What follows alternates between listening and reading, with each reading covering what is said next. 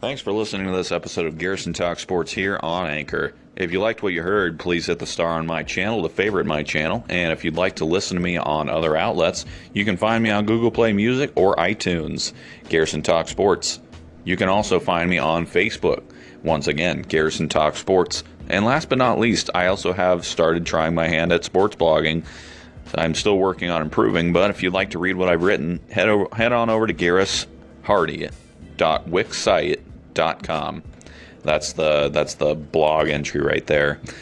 I'll see you guys next time. Have a great rest of your day, and I will try to be more regular with episodes here in the near future.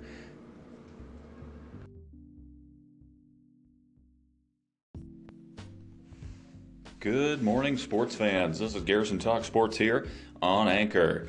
Guys, we had a lot of NBA uh, action yesterday, a lot of basketball action in general, as we also had the college game. But we're also going to touch on some tennis with Roger Federer advancing to the Australian Open final. With that in mind, let's get to it. For Washington, the Washington Wizards at Oklahoma City took action last night. I mentioned it yesterday. Russell Westbrook and Bradley Beal had an old fashioned Western duel last night in Oklahoma City as Bradley Beal scored 41 points and Russell Westbrook exploded for 46 on the night. The result came out in OKC's favor as the Thunder went on to win the contest 121 to 112, improving their season record to 28 and 20 also including extending their win streak to six games. And I know early on there was a lot of concern with this team as far as their chemistry and the fact that they just weren't able to, you know, come to come together in clutch moments. Right now, this team looks dangerous, and as we get closer to the playoffs, uh, come April, look out. I think OKC is going to be a threat in the Western Conference. Another team that I think could be a threat, Minnesota, was in action against defending champion Golden State.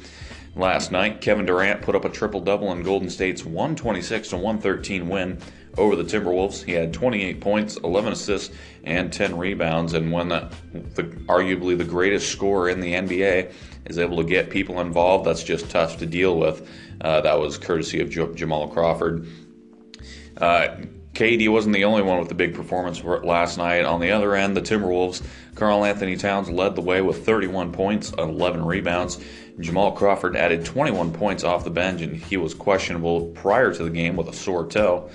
Karl-Anthony Towns led the way with, uh, oh, excuse me, uh, Jeff Teague added 17 points and 7 assists for Minnesota, which played its fourth straight game without guard Jimmy Butler, who has a sore right knee. No news on to uh, developments or when we can expect him back after that. That was the NBA recap. Let's take a look at college basketball's top 25 recap from yesterday.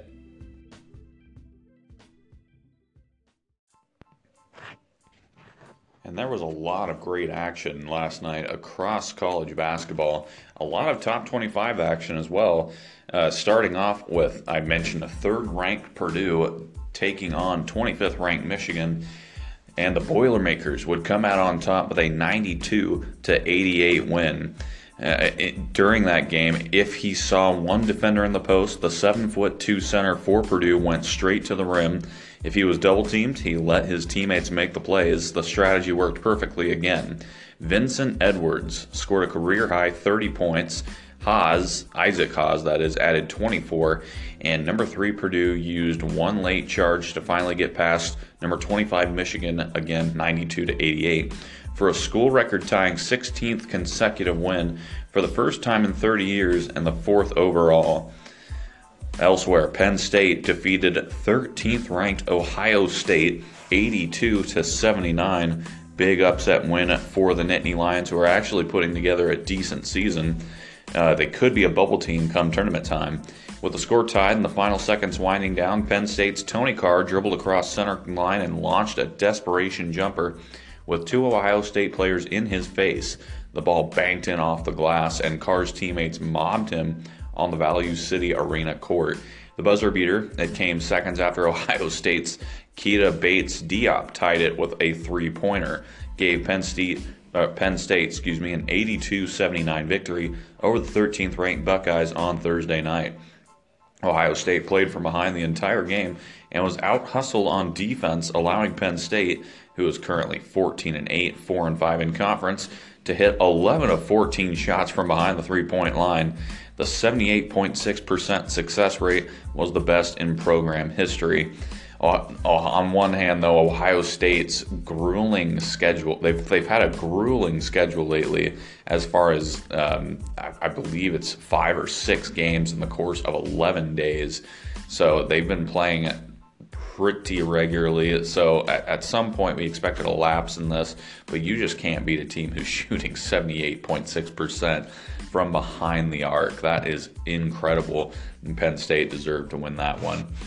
Moving on to the Pac 12, Utah defeated 21st ranked Arizona State 80 to 77 in overtime in what was a thriller. Of course, so were the first two I just mentioned. Uh, Barefield hit the tying three pointer with 1.8 seconds left in regulation and scored 17 points, helping Utah knock off 21st ranked Arizona State in overtime. Uh, it's just another shot you've got to make, Barefield said. Utah currently 13 and 7, 5 and 4 in the Pac-12. Lost a close game to Arizona State 2 weeks ago, unable to make big plays when it needed to. This time, not the case. The Utes had the answers in the desert, starting with Barefield. Uh, Barefield's against orders three pointer after Arizona State's Shannon Evans II scored inside with nine seconds left. Utah made all four of its shots in overtime, two by Barefield, and contested two Arizona State shots while clinging to a 79 77 lead. Barefield hit one of two free throws in Arizona State's final shot. A running three pointer by Tra Holder at the buzzer was nowhere close. Arizona State is in danger as a result of this loss of dropping out of the top 25 after losing for the fifth time in eight games. So, some troubling times in Tempe. Further cross state rivals, not the case. 11th ranked Arizona defeated Colorado by a score of 80 to 71, even though he was just coming off a bout of strep throat that caused him to miss some practice time. Star freshman DeAndre Ayton was 12 of 12 at the line, scoring 20 points to help the number 11 Arizona Wildcats beat Colorado Thursday night. Averaging their only, uh, avenging their only Pac-12 loss of the season, the Wildcats, currently 17 and 4, 7 and 1 in Pac-12, lost 80 to 77 to at, at Colorado on January 6th. They have currently won five straight, however. Boyle, the head coach of Colorado, doesn't like to play zone defense, but it worked in Boulder, so the Buffs were using it again Tuesday, and it worked for first 20 minutes, not so much in the second, when Arizona made 16 of 23 shots, just under 70%. Uh, see, the Buffaloes scored the game's first eight points and were up 14 to 4 early. But Arizona went inside with increasing success getting the ball to Ayton. They slowly caught up and took its only lead of the half, 28 26 and then went on to win the game. So that was the college schedule yesterday. And now let's move on to today's schedule. We'll start with the NBA. The, the Indiana Pacers, t- coming in at 26 and 22, are at Cleveland, who is currently 27 and 19, but that record is misleading. The Cavs are reeling, losing two straight and 11 of the last 15 games, and they are the league's second worst defensive team, the worst in the past 15 games, and have struggled tremendously to make virtually anything work with Isaiah Thomas on the court. Certainly not a good thing when you're considering that's who they traded Kyrie Irving for who is, by the way, flourishing in in Boston with a uh, league bet or one of the league's best records at 35 wins, 14 losses. The Cavs have decided to uh, move Kevin Love to the four and put Tristan Thompson at the five, moving Jae Crowder to come off the bench. I think this is the wise decision for Tyronn Lue. Uh, Kevin Love's not a center, and he has struggled at mightily at that spot. So I look I look for Cleveland to start bouncing back, starting with a win tonight. Um, this is the lineup they should have gone with all along. I understand, you know, the NBA is evolving into a small, you know, spread out game, but Kevin Love definitely not a center. Elsewhere, the Utah Jazz are at Toronto tonight. Uh, the Toronto Raptors will try and keep the pressure on the first place Boston Celtics in the Eastern Conference standings when they open a three game homestand Friday night against the Utah Jazz. The Raptors, 32 and 14, are one and a half games behind the Celtics, who are at 35 and 14, and they take a 17 and 3 record at Air Canada Center. Uh, Air Canada Center, excuse me, the second best home record in the NBA behind the San Antonio Spurs 20 and 3 mark into the homestand. Uh, this game should have a lot of intrigue. The Houston Rockets are at New Orleans, the New Orleans Pelicans today. Um, Friday night, uh, the Pelicans host the Rockets at Smoothie King Center. The re-energized Pelicans 26 and 21 on the season, have won six of their last seven games, showcasing an incessant ability to perform efficiently in the clutch. The Rockets, 34 and 12, have won seven of their last eight, including four straight. One of those victories was a 116 to 108 win over the Golden State Warriors last Saturday. Although the Rockets have won nine of their last 11 meetings with the Pelicans, this one could be a bit tougher. Houston outshot New Orleans 130 to 123 at home December 11th. Uh, the teams combined for video game like numbers with 154 points at halftime. But the Pelicans played without Anthony Davis and an all-star an all-star starter who has shown himself capable of going for 40 when necessary. So that's definitely a game I'm going to want to tune into and uh, at least take note of as the day progresses. And then last but not least, this this is the other NBA game I thought looked interesting. The 76ers, who are 23 and 21, are in San Antonio tonight, who again boast the best home record in the league at 20 and 3. Their overall record is 32 and 18. Wins by San Antonio over Philadelphia have been almost as regular and inescapable as death and income taxes over the past 30 years. But the 76ers have a chance to erase a lot of those bad memories when the teams square off Friday at the AT&T Center in San Antonio, Texas. Philadelphia has won 8 of its past 10 games this season, but hasn't defeated the Spurs in the Alamo City since January 2004, a stretch of 13 straight games and has only won once in San Antonio since 1986. San Antonio comes into Friday's game off impressive wins over Cleveland at home Tuesday and at Memphis on Wednesday. Even though the Spurs had players out for injury and rest in both those games, not surprising for Coach Pop. In Wednesday's 108 85 victory against the Grizzlies, San Antonio played without leading scorer and all star reserve Lamarcus Aldridge, who was left back in the Alamo City to rest after he led the Spurs to the win over the Cavs the night before. San Antonio found plenty of volunteers to take up the scoring role with Aldridge out, as eight players led by Patty Mills with 15 off the bench and Pau's 14 points, 15 boards, and 9 assists tallied in double figures with the win, the ultimate example of balanced scoring. On the other side, the 76ers head to the Alamo City with the only time this season on the heels of a 115 101 home thumping of Chicago on Wednesday. The 76ers shot 52% from the field, 7, 16 of 32 from the three point line, and never looked in danger after leading as many as 16 points late in the third second quarter.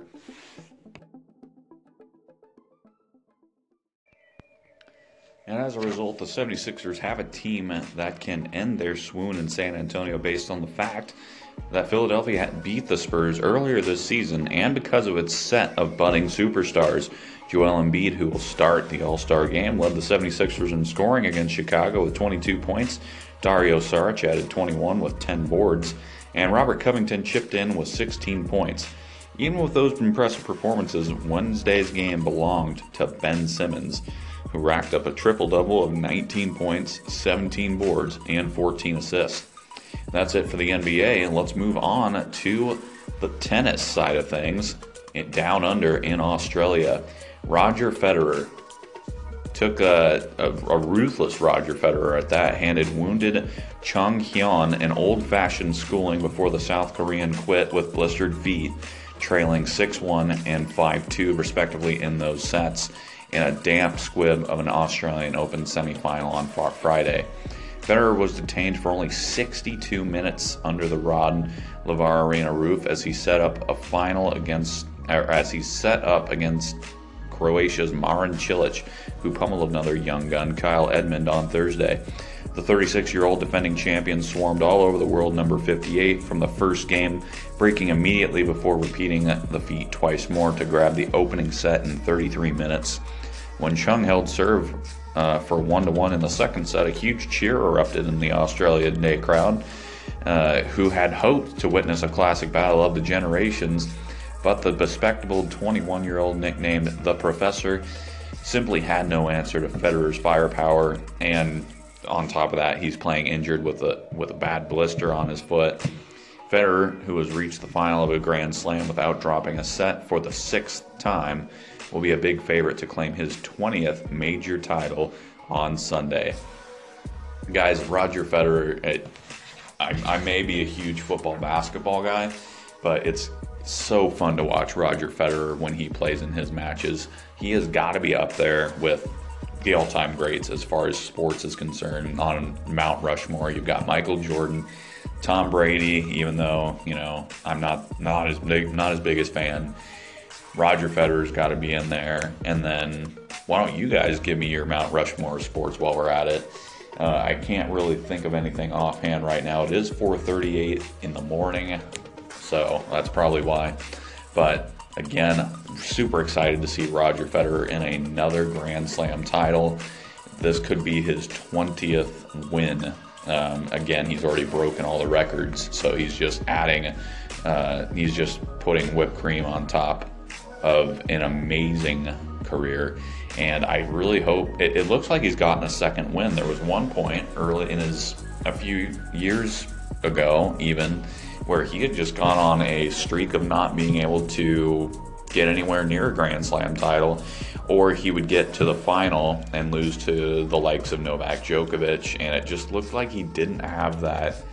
He didn't have that it factor that he had had throughout most of his career.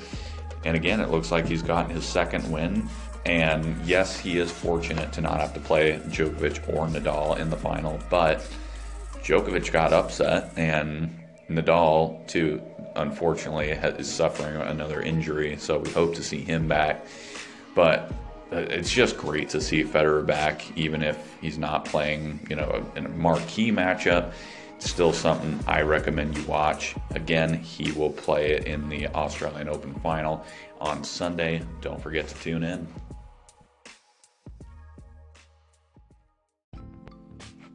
Thanks for tuning into this episode of Garrison Talk Sports here on Anchor. If you liked what you heard, please favorite my station, that little star button or that star icon on my channel.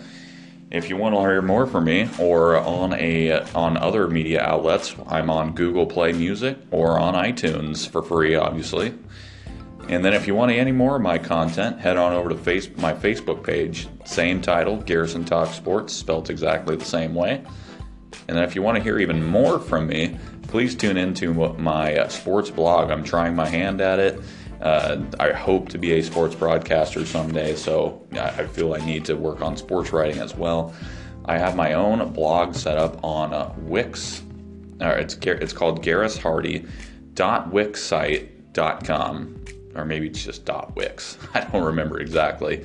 In any case, I'd love uh, to get as many subscribers on there as possible. Just leave your email address on the button box below, and uh, you'll get all my blogs that I post. I try to keep it, you know, at least one blog a week during the school year, but um, as time goes on, I hope to become more regular with it. So, again, thank you for tuning in and listening. Have a great Friday, and I hope you guys hear from me in the near future. Again, have a great Friday. Thanks, guys.